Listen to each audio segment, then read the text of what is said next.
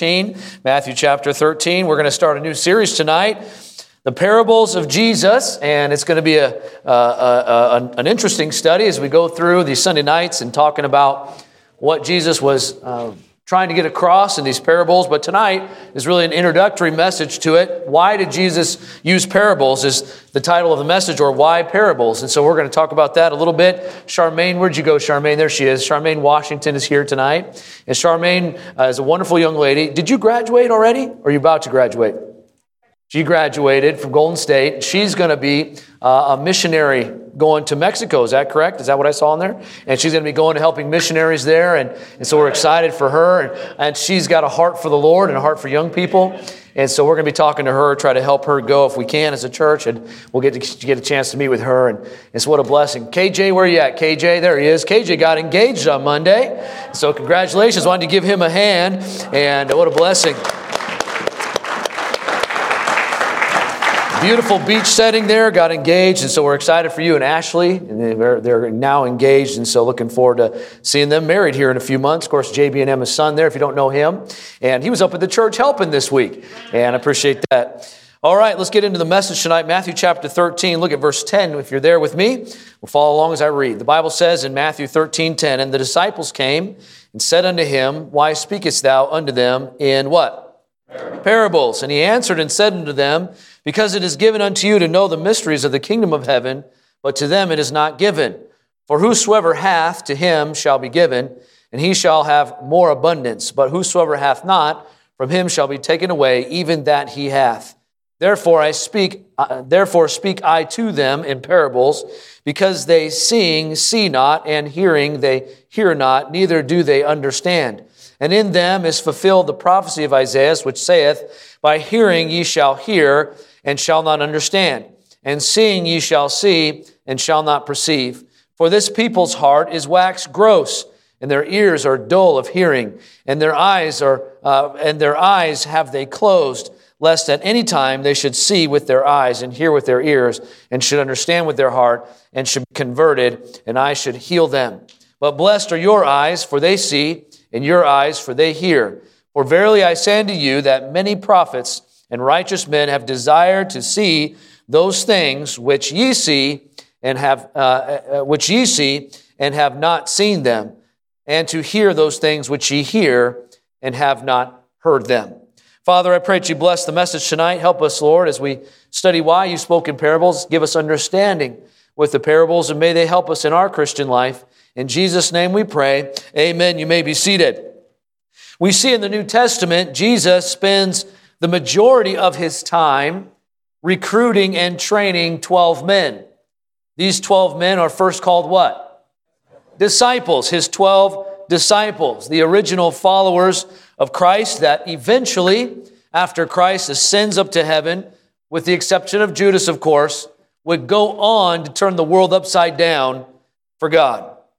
All of these men that Jesus recruited, take note, are Jewish men.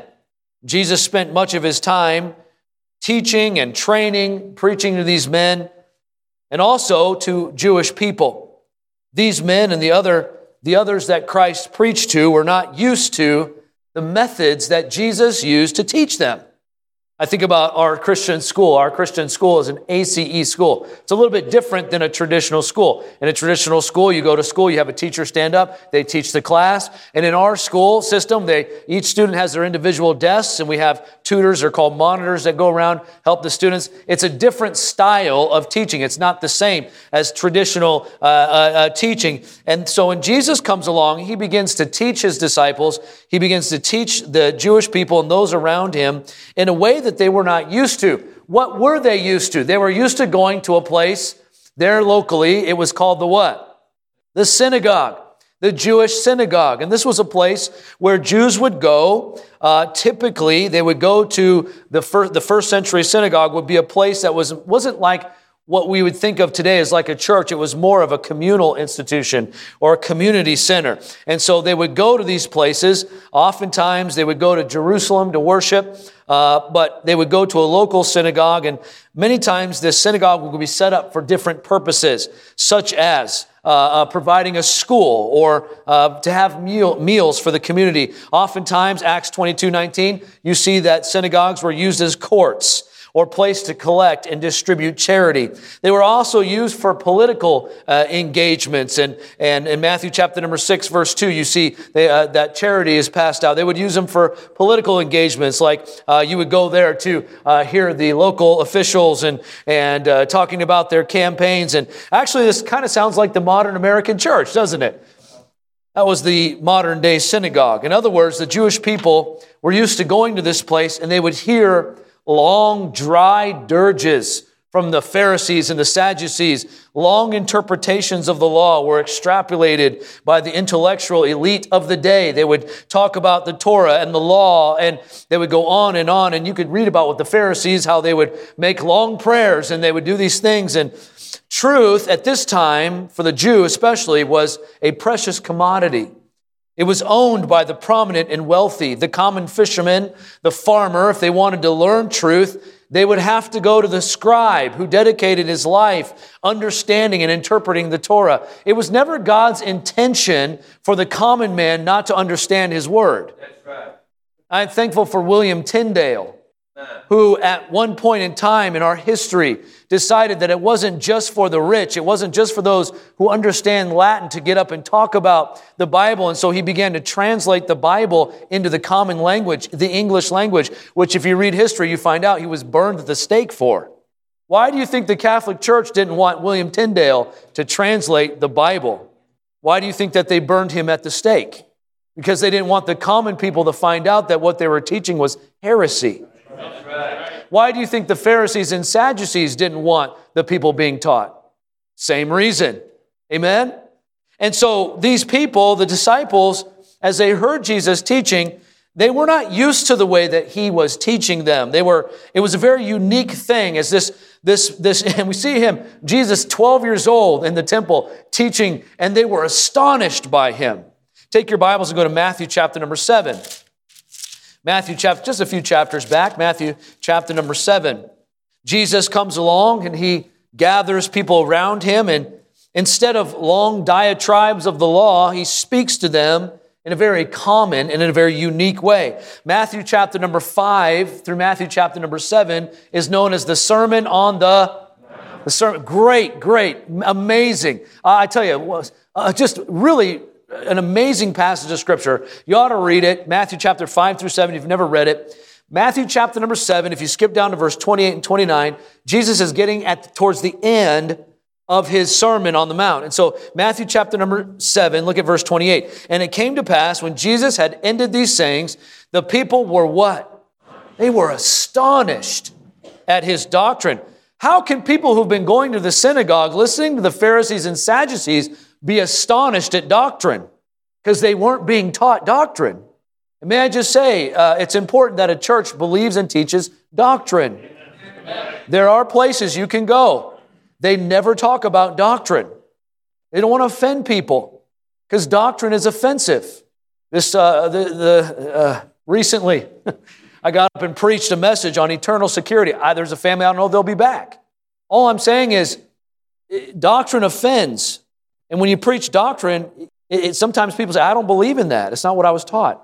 And so uh, we don't do that on purpose. It's not like we're trying to out to offend people. But may I just say, if you don't believe something, you'll believe anything. Amen. So, and so Jesus was teaching these people, and they were astonished. He uses practical, simple stories to illustrate deep truths about God about salvation, about redemption, about doctrine, about himself, his own deity. So for the next several, several Sunday nights, we're going to read and study the parables of Jesus together, and I'm looking forward to these different parables. Say, what is a parable? What is it? What does it mean? What is a parable? Uh, what, is, what does it mean when Christ uses parables? Think about parables this way. Parables are sermon illustrations from the mind of God. Parables are sermon illustrations from the mind of God. It's a story put together by the mind of our Creator for our benefit to help us to understand, to help those that were following Christ in that day to understand. Have you ever thought about it this way? Why did Jesus choose to speak in parables versus just telling it like it is? Why didn't he just come right out and say it, you know, in a, in a way? Why did he use stories? Why did he use these divine parables? And the disciples asked the same question. In our chapter here, Matthew, uh, we look at verse number 10. Look at what it says. Uh, we're in Matthew chapter number 13. Look at verse 10. And the disciples came and said unto him, Why speakest thou in parables? Why did they ask Jesus this question? Because they weren't used to this. And so they're, what's going on? Why are you doing this? Why are you teaching this? And so the disciples wondered why Jesus used this method of teaching. Take your Bibles and go to Matthew chapter, or excuse me, Mark chapter number four. As a matter of fact, uh, Jesus used parables quite often in his teaching. If you look at Mark chapter number 4, look at what the Bible says in verse 33 of Mark chapter 4. Matthew, Mark, Luke, John. What are the four? What are Matthew, Mark, Luke, John called? What are they? The four what? The four what? The four gospels. So Matthew, same with me. Matthew, Mark, John. Four gospels of the, of the these are all accounts that people wrote about the life of Jesus Christ. So, Mark chapter number four, look at verse 33. And with many such parables spake he the word unto them, as they were able to hear it. But without a parable spake he not unto them. And when they were alone, he expounded all things to his disciples. So, Jesus, what he would do is when he was in the crowds and the multitudes, he would use parables to try to help people understand what was going on. And then when he was with his disciples, he would expound on that. Why did he do that? Why did he do that? Uh, why did he choose to do that? There are many, many parables. Matthew, there is as many as, and people kind of go back and forth on what are parables and what's not. I don't believe that the rich man and Lazarus was a parable. If you believe that, that's up to you. But I don't believe it is because Jesus used Lazarus' name. Uh, but you can believe whatever you want there. But there's as many as 22 parables in Matthew. and Mark, there's about 10. and Luke, there's about 10. Did you know that there are no parables in the book of John? Here are some of the parables the parable of the sower, the parable of the weeds, the parable of the mustard seed, the parable of yeast the hidden treasure, the pearl, the fishing net, the unmerciful, the unmerciful, unmerciful, amen. That means you can't submerge, that's unsubmersible, amen. The unmerciful servant, the workers in the vineyard, the two sons, the tenants, the wedding banquet, the faithful servants, the ten virgins, the talents, the growing seed, the owner of the house, the old and new coats, uh, the new wine and the old wineskins, the wise and foolish builders, the debts, the forgivable debts. We have the parable of many uh, know this one, and it's a, it's a very popular one and a very powerful one. The good what? The good Samaritan. Uh, there's the friend that comes by at midnight, the rich fool, the, unfruit, uh, the unfruitful fig tree. There's the Pharisee's house, the great banquet, the lost sheep, the lost coin, the lost son, the shrewd manager, the persistent widow. I love that parable uh, the Pharisee and the tax collector, the good shepherd. Many, many parables Jesus used to help us understand why. The question is why? Look at what Jesus says in verse 11. Go back to Matthew chapter 13. Notice his answer, 11 through 13. Let's read it again. And then maybe uh, we could help. I just have three quick reasons tonight, maybe help us understand why Jesus used these. Verse 11 says this And he answered and said to them, Because it is given unto you to know the mysteries of the kingdom of heaven, but to them it is not given. You see in verse 12, for whosoever hath, to him it shall be given, and he shall have more abundance. But whosoever hath not, from him shall be taken away, even that he hath. Therefore speak I to them in parables, because they seeing what? See not, and hearing they what? Hear not, neither do they understand. These Jewish people, they had the Bible. They had the Torah, rather. They didn't have the New Testament. They had the Old Testament. They saw, but they saw not. They heard, but they heard not. And so the first reason tonight, I believe that Jesus spoke in parables, number one here, is because parables are relatable. They're relatable. That's number one if you're taking notes. Remember, Jesus wasn't speaking to lawyers, just to lawyers, just to scribes, just to Pharisees, although he did. He was speaking to the common man, the fisherman. Can I get a witness for fishermen? Amen. I'm not a fisherman because I fish, but I don't catch anything. Amen? My wife does, but I don't. Uh, the common man, the, the blacksmith, the farmer. These are just regular folk like you and me. And uh, Jesus chose the foolishness, God chose the foolishness of preaching Thank God for that, amen? And so, because the parables were relatable, Jesus was able to connect with more people than just those who understood the law. The Jews in that day were taught from the Torah, they were taught from the Old Testament. So they would have a grasp of who Abraham, Isaac, and Jacob were. They would know who Moses was. They would understand who David and Jonah, they would understand these stories. But what they could not understand was the eternal purposes of God. What they could not understand was God's eternal plan for redemption and salvation. They saw in part, they saw through a glass darkly. How could they understand God's redeeming love? Take your Bibles and go to Colossians chapter number one. Colossians chapter number one. Oh, I love hearing the Bible as it turns. Colossians chapter number one. Is there an app where you can have that when you scroll it? Sounds like the Bible? Can we do that? Like, yes, Pastor, but then my phone would ring in church. Look at what Colossians chapter number 1, verse 26 says. Even the mystery which had been hid from ages and from generations, but now is made manifest to the saints, to whom God would make known what is the riches of the glory of this mystery among the Gentiles, which is what? Christ in you, the hope of glory. You see, these disciples whom Christ called would eventually understand the gospel, but they did not understand it yet. They still thought that Christ was there to do what? To overthrow the throne. And that's the theme throughout the New Testament. If you watch, they thought the whole time this was the second coming, but it wasn't. Christ was there to redeem us, to die on the cross. God's eternal plan for salvation is at work. And so Christ came because this was a great mystery to the Jew. They did not quite understand or grasp God's eternal plan. And so God, Jesus came and needed to help illustrate the gospel to the common man to help them understand that a generations past could not quite catch what God was trying to do. Some men understood and some men were waiting for the Messiah to come. We see that in scripture. Simeon and others understood these things. But Jesus came to teach the common man. Take your Bibles and go to Luke chapter number 15. Let's look at, let's look at one, one of these uh, parables real quick and just look at it and will help us understand this illustrating the point I'm trying to make here. Luke chapter number 15, Matthew, Mark, Luke. Matthew, Mark, Luke. Chapter number 15. And Luke writes in verse 1 here, he says, Then drew near unto him all the publicans and sinners to hear him. And the Pharisees and scribes murmured, saying, This man receiveth sinners and eateth with them. Notice the crowd that Jesus was after. And he spake this parable unto them, saying, What man of you, having a hundred sheep, if he lose one of them, doth not leave the ninety and nine in the wilderness and go after that which is lost until he find it? And we have found it, he layeth on his shoulders, rejoicing. And when he cometh home, he calleth together his friends and neighbors, saying unto them, Rejoice with me, I have found my sheep which was lost.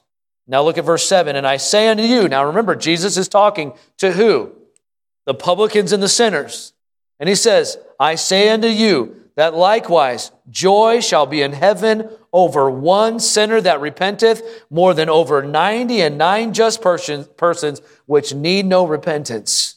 In, this seven, in these seven verses, Jesus explains in a way that every single culture across time, across this earth, every single human being can understand how much God loves us, how much, how much our soul is worth to Him, that God cares about us so much that He rejoices over one single. Heaven rejoices over one single sinner that repents. In seven verses, Jesus taught these people that. There's a head knowledge of the gospel, and then there's a heart understanding of the gospel. The parables help us drive deeper into our hearts and examine if we truly understand the gospel. I see here in this parable here that Jesus is not just preaching to the publican sinners but he's also preaching to the Pharisees. What is he telling them? He's interested in the sinner getting saved, not the person who thinks they have it all together. How many religions today teach that you can be righteous and go to heaven? And what Jesus was trying to teach through a simple parable is hey, one sinner that repents rather than 99 that need no repentance. And so we see here that the parables were what? Relatable. Relatable. I see, secondly, today that why did Jesus use parables? First, they were relatable. Secondly, they're revealing. They are revealing. Let's go back to Matthew chapter number 13, where we were, where we started. Matthew chapter 13, look at verse 14 with me. Matthew chapter 13, verse 14. And in them is fulfilled the prophecy of Isaiah, which saith, By hearing ye shall hear, and shall not understand, and seeing ye shall see, and not perceive. For these people's heart are waxed gross, and their ears are, are dull of hearing. So basically, they're like teenagers. I'm just kidding. I'm just kidding. Just kidding, teenagers. You know I love you. I'm just teasing. And their eyes they have closed, lest at any time they should see with their eyes and hear with their ears and understand. The world is full of people who see and don't see. How many religions today or this week sat and say they believe in the Bible, but they don't believe in the Bible? The words are right in front of them, but they don't see it. There are people that come to church sometimes and they hear the gospel and they hear the gospel over and over and over and over and over, and they hear the gospel time and time again, but they don't hear it. And what the gospels, what the parables do is they help reveal the gospel to us and in us. The Bible says that these people, they, they see, but they don't see. They hear, but they don't hear. Their heart is wax gross. That means they're callous and uncaring. Their heart is, it's like your hands when you work over and over again, they get callous and you can't feel uh, things. And that's how their heart was. Their hearts were callous. They could not feel. They did not care. And their ears were dull of hearing. They could not hear. And think about other religions in the world today. They have the truth of God's word. It's, it's around, but yet they don't see it. They don't hear it. Yet they, and they willingly ignore it. The men that chose to follow Christ, they chose, listen to this, they chose to follow him. Christ chose them, and they chose to follow. Did they not? And they chose to listen to Christ. They chose to hear what he had to say. They chose to listen to him and they asked questions and they wanted to hear what God has to say. They wanted him to explain to them what the parables mean. They wanted to understand. They had a heart to seek after God. It's amazing how some people, they want to know the truth. They want to know what the truth is. I just, tell me what the truth, I just want to hear the truth. And there are those that want to hear the truth, and then there are those that turn their eye or their ear away from the truth. The parables help reveal that. As Jesus spoke in parables to his disciples, it forced them to recognize who Jesus really was. He was, he was the Christ, the Messiah. The parables enabled them to accept salvation by grace through faith, not by works, not by doing something. The parables today reveal those who are genuinely seeking salvation and those who are have a pretend salvation. And by the way, there are many of those. And all God's people said, Amen. We don't rejoice in that. But there are many that have a pretend salvation. They pretend like they want to know the truth, but they don't want to know the truth of God's word. So parables they relate. We can understand them. Uh, we understand what the 99 is and how we would go after that one. And we, they also reveal that we're genuinely seeking the truth and understanding the gospel. And then lastly, I don't know if you've ever thought about this, but parables are repeatable. Go to Matthew chapter number 28. Parables are repeatable. Matthew chapter 28. Look at verse 19 and 20. And You know these verses. Go ye therefore and teach all nations, baptizing them in the name of the Father and of the Son and of the Holy Ghost, teaching them to observe all things whatsoever I have commanded you. And lo, I am with you always, even unto the end of the world.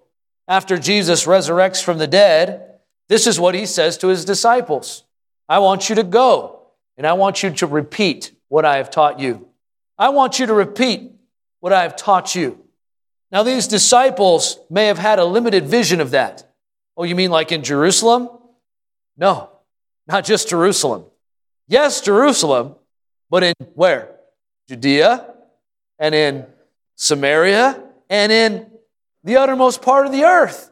You see, the disciples didn't necessarily understand this, but Jesus had a global vision for the gospel. And you understand that the parables are repeatable in any language? The parables are understandable in any culture. What culture doesn't understand the 99 and the 1? What culture doesn't understand the widow? I need help. I need help. What culture doesn't understand? And so it's repeatable.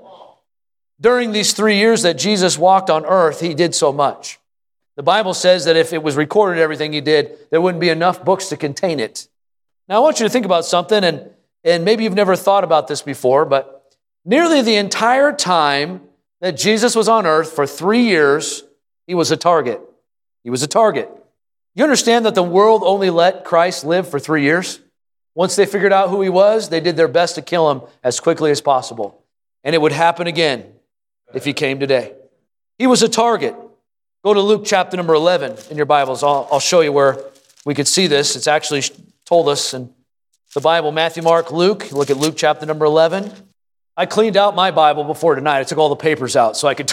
look at Luke chapter number 11. Look at verse 53. And uh, it says here in Luke chapter 11, verse 53 And as he said these things unto them, the scribes and the, and the Pharisees began to urge him vehemently and to provoke him to speak many things, laying wait for him and seeking to catch something out of his mouth that they might accuse him. Everything that came out of the mouth of Jesus, they were trying to find a way to put him on the cross. They were trying to find something something to put that to put our savior on the cross he was targeted by satan he was targeted by his demons he was targeted by the jealous wicked pharisees and sadducees. He was targeted by those who were affected financially because he brought about life change. He was targeted by the government. He was targeted. And after only three short years the world had enough of christ and they crucified him for his words. Think about that.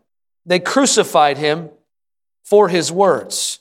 But somehow, some way, Jesus Christ said everything he needed to say about the gospel in three and a half years. Somehow, in all of his sovereignty and in his deity, everything that we need to know about life Everything that we need to know about the gospel, everything that we need to know about obeying God, everything we need to know about the end times, about his deity, about who Christ is, he said in three and a half years using parables. Think about this. Jesus didn't use parables just because they were relatable and revealing, but I believe he used parables to stay out of trouble just long enough to say what he needed to say because they couldn't pin him down. He would use a parable, a hypothetical situation, and it kept him out of trouble. Isn't that amazing? Essentially, parables were a code that would keep Christ from being killed for three years. But these same parables, after his death, could be used by you and I to preach the gospel. Only God can do that. Only God can do that.